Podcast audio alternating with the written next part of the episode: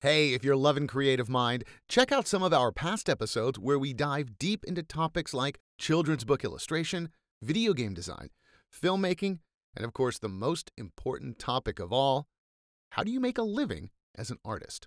So please hit subscribe on whatever platform you're listening on so you never miss an episode. And check out the show notes for links to our Instagram, Facebook, and YouTube page for even more great content. I just wanted to say, like, I am so not cynical about the state of media, you know, right now. Like, I'm thrilled with social media and the internet and the forms of communication. I mean, you can take an iPhone, you can just get Adobe Premiere and make something that looks good. So if you're doing your Instagram story right now, or TikToking, or, or flip flopping, whatever the next social media trend is, and somebody comes up, looks over your shoulder, and just scoffs at you, you can smile back and tell them you're making a documentary. Now, before Werner Herzog breaks in here and smacks me in the teeth with his crowbar, I'm going to walk that back just a little bit. But a documentary tells the story of true events, life unfolding before you, reality, and where it takes you. It can be as simple as interviewing a friend or following the process of a car being built. On the technical side, you really do just need a phone and some good audio to be safe, and a passion for your subject.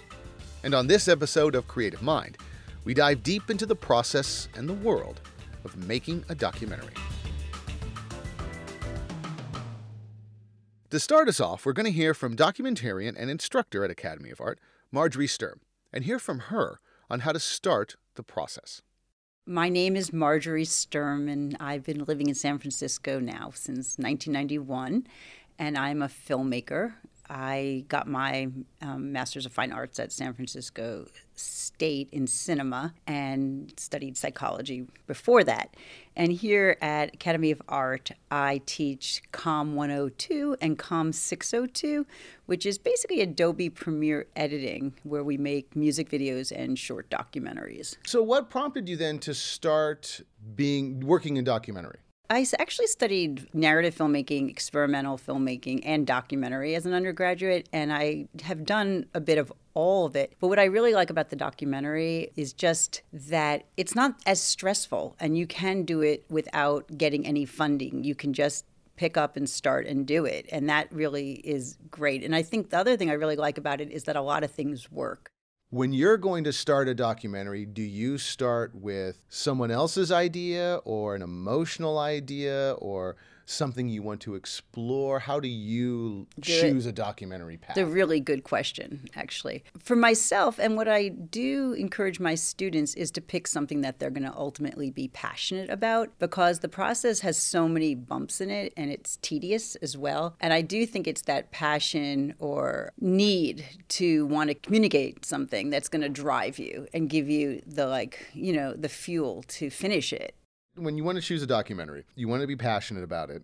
What is your personal bent or personal genre focus when it comes to documentary? What, what's the what, story? What, what makes me tick? Yeah, what may, yeah, what's the story you dig?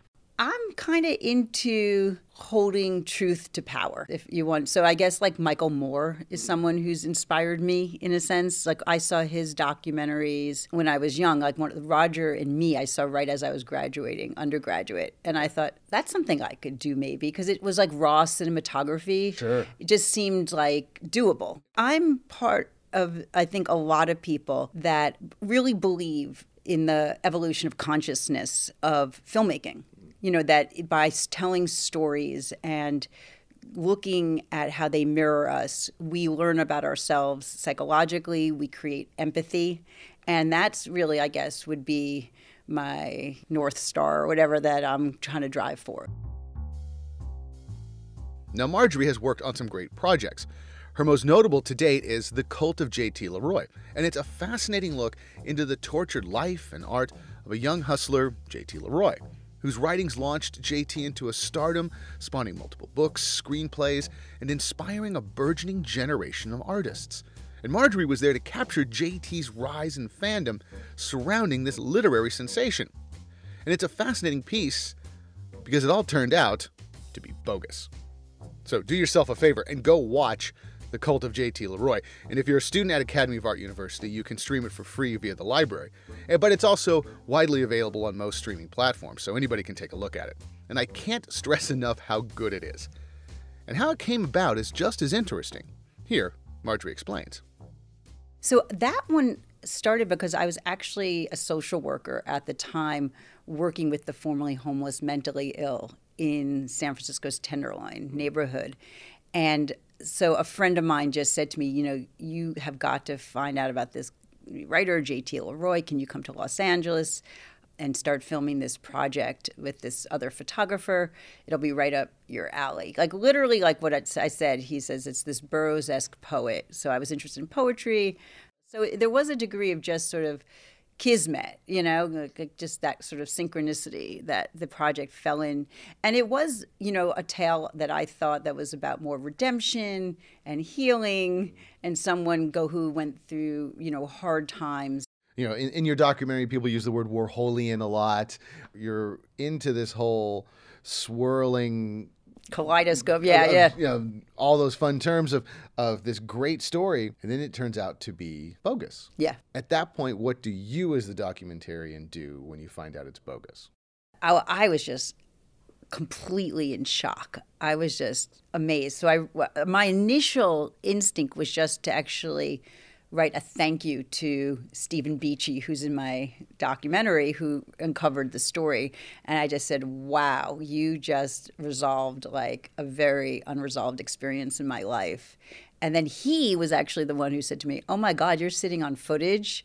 You've got to reopen this documentary right now. Right, because he'd written the New York Times article. And he was, uh, yeah, the New York Magazine. So he was Magazine. just, so he was like, you should just start this process right now. You are really well positioned to tell this story. And I hadn't even thought about reopening it. Like I was just sort of like, it, the footage had just sat in my closet for a number of years. I didn't know, you know, you have a lot of footage you shoot, sure, yeah, and sure. just don't know what. You, And so then he, um, I reached out to quote unquote JT Leroy. I reached out to her partner, Astor, and then he gave me a bunch of contacts and I started reaching out to those people. And they just, uh, it kind of started falling and, you know, snowballing from there. And then it just becomes it's that, a new life. And then there was a lawsuit. And then, you know what I mean? It was just keeps going. A documentary in its simplest form is looking for the answers to a question.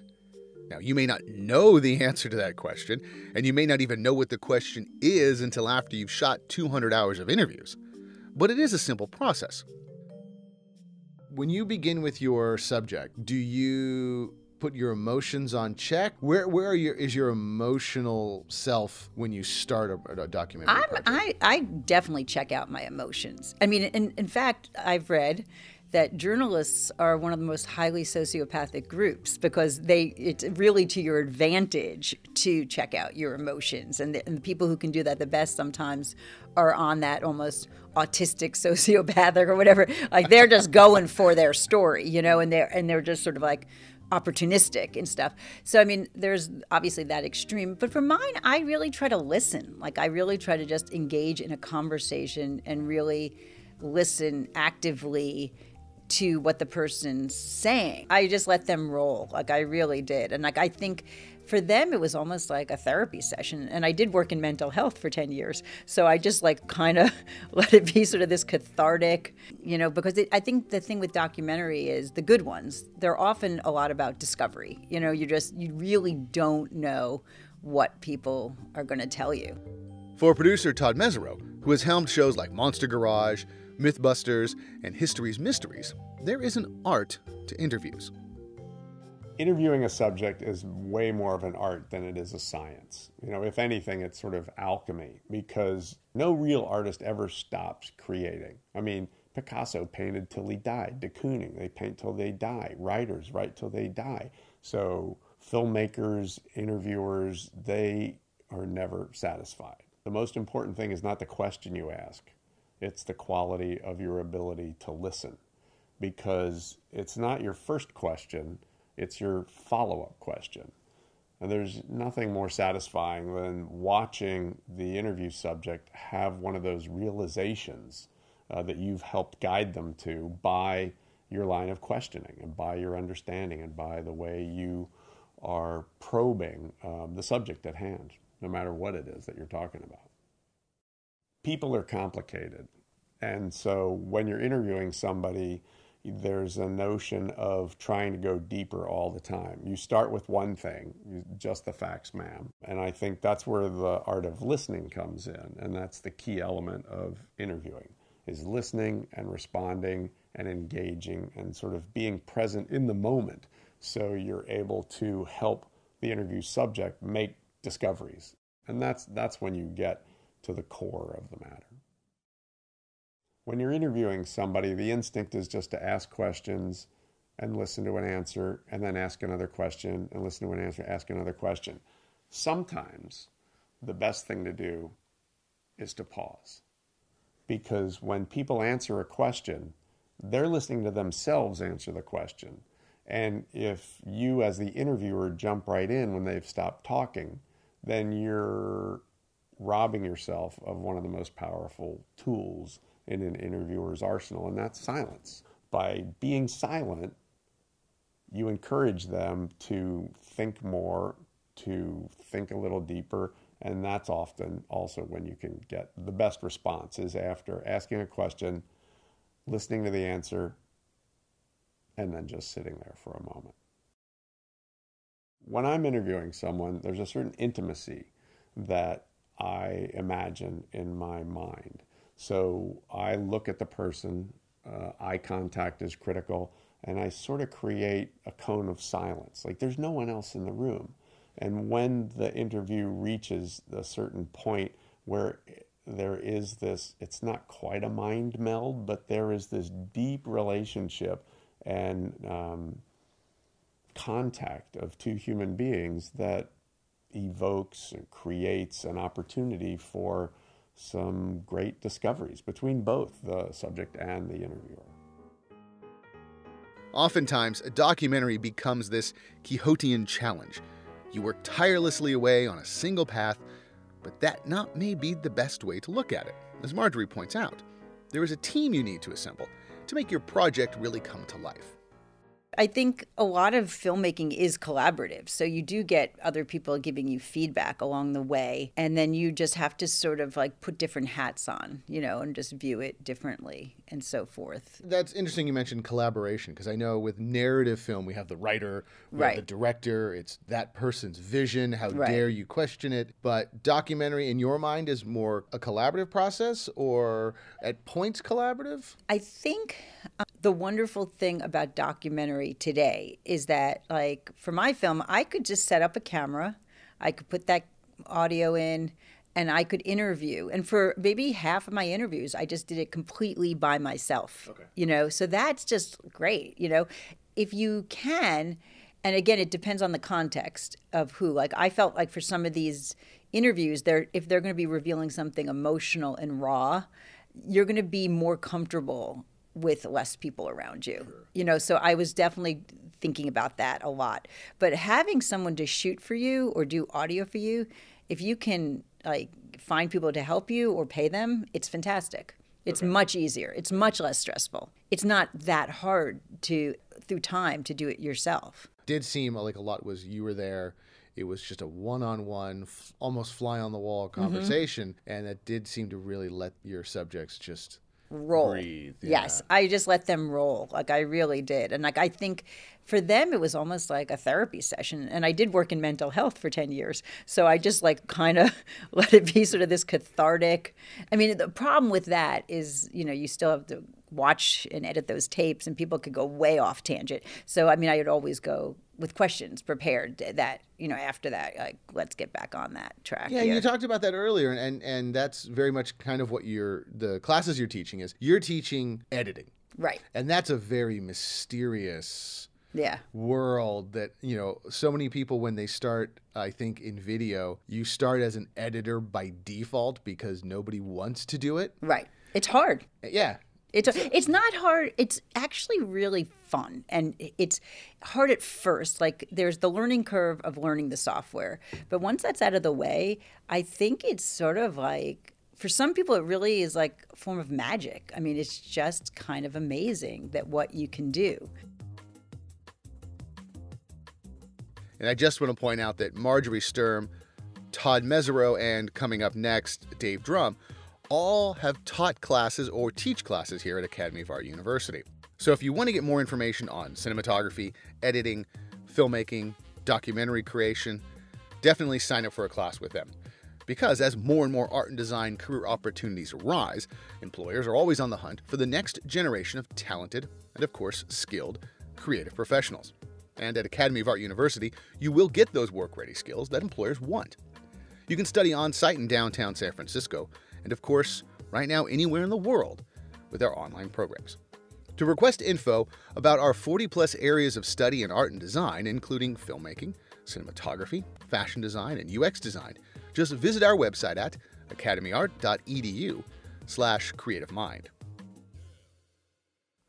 Documentary crews, as you have heard, are really small crews. So if you are going to do a doc, it may just be you serving as the writer slash director slash producer, and maybe even slash camera operator. So let's hear from the person behind the camera, the person creating the image, and get their take on working on docs. Here is cinematographer Dave Drum. If you're doing documentary, it's generally not scripted. So you're walking into a situation and you're assessing a situation. You've talked with the uh, director and the producer, and you sort of have an outline of the movie that they think they're going to make. Um, a really good director will actually discover the movie once they get there. So a lot, all the time that you're shooting, you're basically looking for themes and shots and those sorts of things that will base, that will tell what the story is. You spend some time working for free yeah. on things. My sort of approach to that eh, that even if you're working for free, you need to be getting something out of it, right? So if you're working with your friends on something that's really a valuable program, something that needs to get made, you know, we've done tons of that kind of stuff. Right. Uh, if it's a show where you're going to be working with people whose work you really respect and you're going to learn a lot from, then that really makes a lot of sense too. Right, that makes sense. Yeah, yeah. you're going to have a chance to work with right, Jeff right. Nicholson. I'll work for free. right, right, or a, a, really hot uh, DP or a really uh, a crew that's got a really good gaffer on it because you can pick up a lot of tricks while you're out there. Right. Um, if you are working on a show that you know may go national or and you may get a shot a chance to shoot a few shots on it you know so then you can put a couple shots from a national show on your reel, on your reel yeah. then you know that sort of adds to your sort of uh, you know, crowd appeal like and all that. Working, yeah, you're not yeah, technically yeah. quote unquote yeah. paid working. Yeah, yeah. So there's not a lot of reason to be out there working for free if you if it's not doing something for you also though. But you know you're going to be in this business for hopefully as long as you can. And so, you know, these, and it may change over time. The other thing is that students are in an ideal position because nobody's telling them what to do at that point. So they're in a great place to experiment with things and to try to discover new things and to develop new techniques or whatever they want to do. Find their voice. Find their voice, yeah. Uh, in the process, because at this point, you're not going to get fired for doing something that's out of the ordinary. One of the worst jobs was a job that I did with Bill Jersey, and we were in a glass factory someplace in the Midwest. And I don't know if you've ever been in a glass factory, but they're hugely noisy. You can't hear anything. So we had to do all of our information either by a look of the eye or by hand gestures because all the equipment is going on and it's crackling and you make a tremendous amount of noise. And there's these big conveyor belts, uh, conveyor belts of just like glass bottles and that kind of thing and the bottles are constantly falling off the, the, conveyor belts, and nobody really cares so much about it because they just sweep up the gas glass and throw it back in the fire and remelt it and make oh another bottle. Gosh. And you know it's really hot because they're melting the glass, you know, just right over there. And it was like, oh man, you know, one of the beautiful things about being in the film business or any kind of production is you get into places that you would never be in. But boy, I, that was one place I didn't ever want to go back to. It was just like it was like one of the world's longest days. Everything's on fire. Everything's yeah. exploding around me. It's like right. a war zone. It seems right, like. right. Uh, best jobs. Uh, there's a lot of best jobs. Uh, I've done films in national parks. I've done films, uh, you know, about a lot of social issues that are really important to me. I know, just got back from doing a show in uh, uh, San Diego about a school district that is hiring using public money to hire a whole bunch of art and drama and dance and drawing teachers Oh my gosh. because they, they figured out how important having arts is in their school district. These are kids that are, uh, you know, grade school kids. And it's a school district where the kids want to come to school because they get to do creative things and they're being really effective. And it's, you know, it's four miles from the border and all those kids are on free lunch. Uh, so it's a really depressed kind of community. These kids and, never have that opportunity. yeah, and the school is doing wonderful things with the kids. So, not so subtly there, we brought up money. Because docs and documentary films can very often be a labor of love, meaning budgets can be slim to none. But where you spend your money is very important, as Marjorie explains. I really had to constantly choose again money or the love of truth. Right. You know what I mean? Because there's a way that we know that things can shift, right? To tell a story. It's a, and what's the most compelling narrative. And how does that work in every documentary or any story that you're telling when you start to edit stuff together, especially over time where you have long stretches between filming? You start chopping up your pieces, going, I've got my story here, I've got my story A, my story B, my story D. Right. I think I can manufacture this. But we don't want to manufacture. How do you How do you do? Well, keep that that's straight? really why people who are directing films hire editors.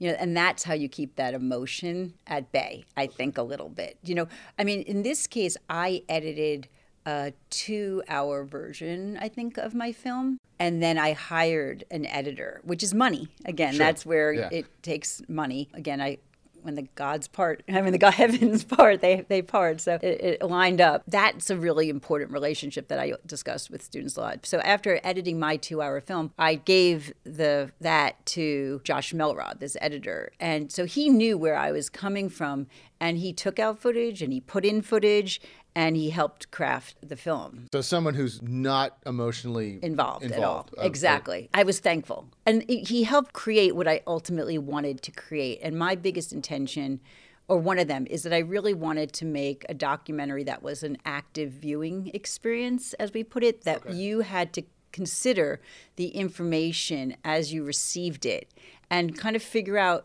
Well, what makes sense for you? What's right or wrong? Almost taking like an ethical Rorschach test. You're teaching editing. Right. And that's a very mysterious Yeah. world that, you know, so many people when they start, I think, in video, you start as an editor by default because nobody wants to do it. Right. It's hard. Uh, yeah. It's it's not hard. It's actually really fun, and it's hard at first. Like there's the learning curve of learning the software, but once that's out of the way, I think it's sort of like for some people it really is like a form of magic. I mean, it's just kind of amazing that what you can do. You know, like crafting and shaping and sculpting time, and you know just communicating. Like you mean they there's that I say to my classes, there's that adage like a photo is worth a thousand words. So when you think about it, there's 24 frames a second. Right. Like we're we have a lot of communication going on in even just a three to five minute documentary. Right, because you're, you're looking for that emotional reaction, the eye dart, the twitch right. sometimes if it's in, in an interview, or that perfect moment when that something crosses the screen. Right. And, you know, that takes a trained eye to look at it, or you can train yourself to do that. I think it it just yeah, I think you train yourself through time. You know what I mean? It's you definitely just you start out and you can start with this like doing 30 seconds, a minute and then you build up. I think obviously some people naturally have a sense or an intuitive sense mm-hmm. about what's a good image or, you know, but I think people absolutely can learn it. I, I think I think you know, people would never think when someone's a doctor that you just naturally can do medicine, right? I mean, but someone might be naturally more empathetic or humanistic or in some sense, and that makes them a better doctor. So I think it's almost the same thing. I think a lot of people actually quite frankly a lot of them are hacks and people are just don't have that much you know else going on but i think everyone can learn those skills Do you think that documentary should be required? Because it does seem that no matter what type of art form we have, it's almost like the very first assignment is go home and take pictures of your friends or go home and take a self portrait. It's actually a prerequisite for COM class. And it's like I get a lot of the first semester, first classes. What, what I think is nice about it or why people should, it has so many potentials that could overlap with someone's life. You know what I mean? So even if they're going to edit their friend's birthday party, you know what I mean, to business they're starting, you know, if they you wanted to make a promotional ad for a business. There's just, or you know something newsworthy. I mean there's just so much value and it's not that hard.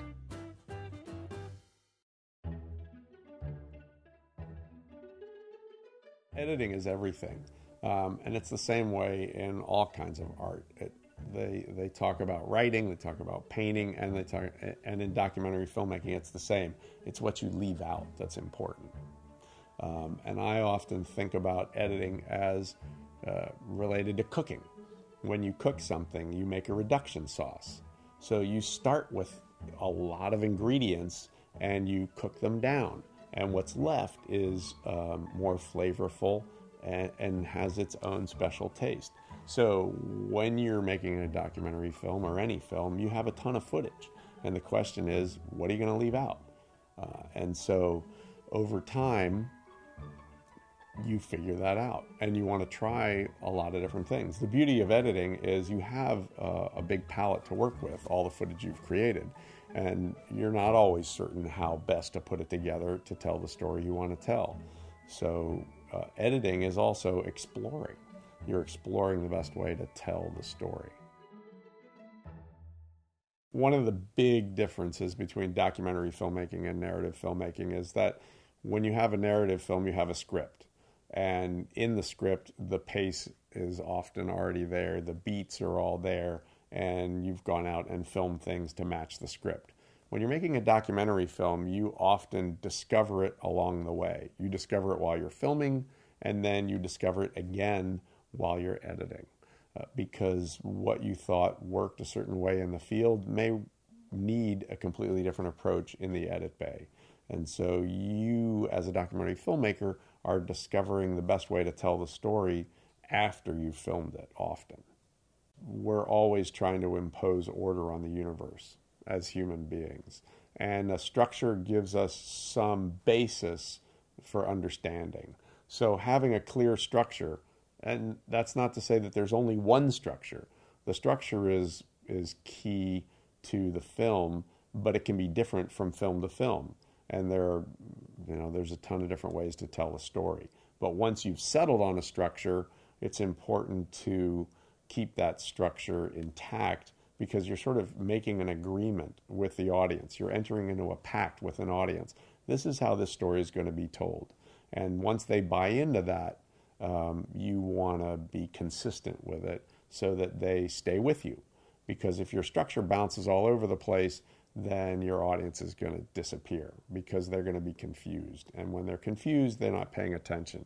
And when they're not paying attention, they check out. And you haven't succeeded in telling the story you want to tell.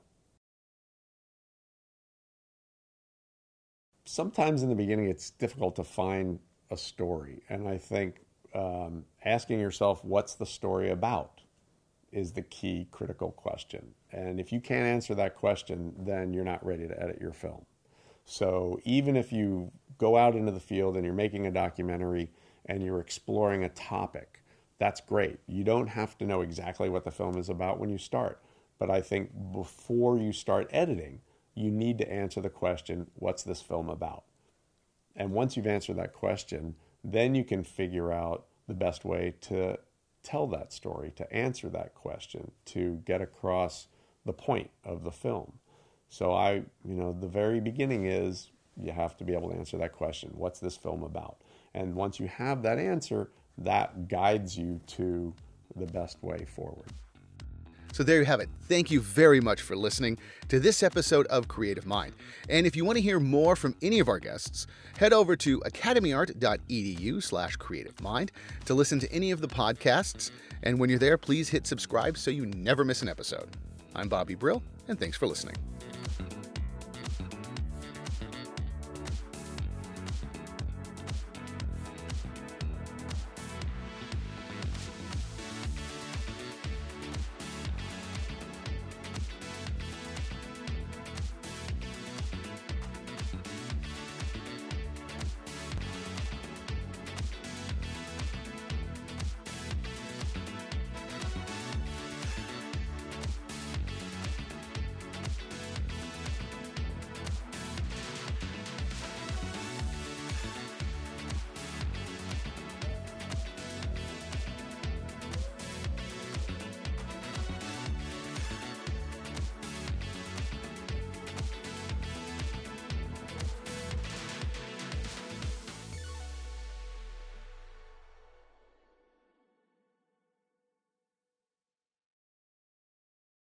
Hey, just want to take a very quick break and say thank you for listening to Creative Mind. If you have any questions or thoughts, let us know. Click on the show notes for our email or head over to anchor.fm slash creative mind to leave a voice message.